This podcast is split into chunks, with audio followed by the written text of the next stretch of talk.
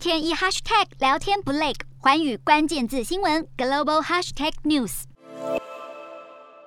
泰国政府力拼年中要宣布新冠肺炎为地方性流行病，因此为了遏止疫情传播，泰国将第3年取消泼水节，而政府官员也呼吁商家在耐心的等待1年时间。好，其实原先总理帕拉育同意今年4月13号到15号，泼水节是一切庆祝活动是可以举行的，只要遵守防疫规定就好，让这个商家们是非常的期待。但是泰国疫情指挥中心也宣布了，民众可以进行传统宗教仪式，但是禁止在公共场合进行泼水活动。此消息一出，多个商圈业者是紧急的向政府陈情，但是现在公共卫生部长就表示，禁止泼水活动能够有效避免疫情传播，希望大家可以再耐心的等待1年。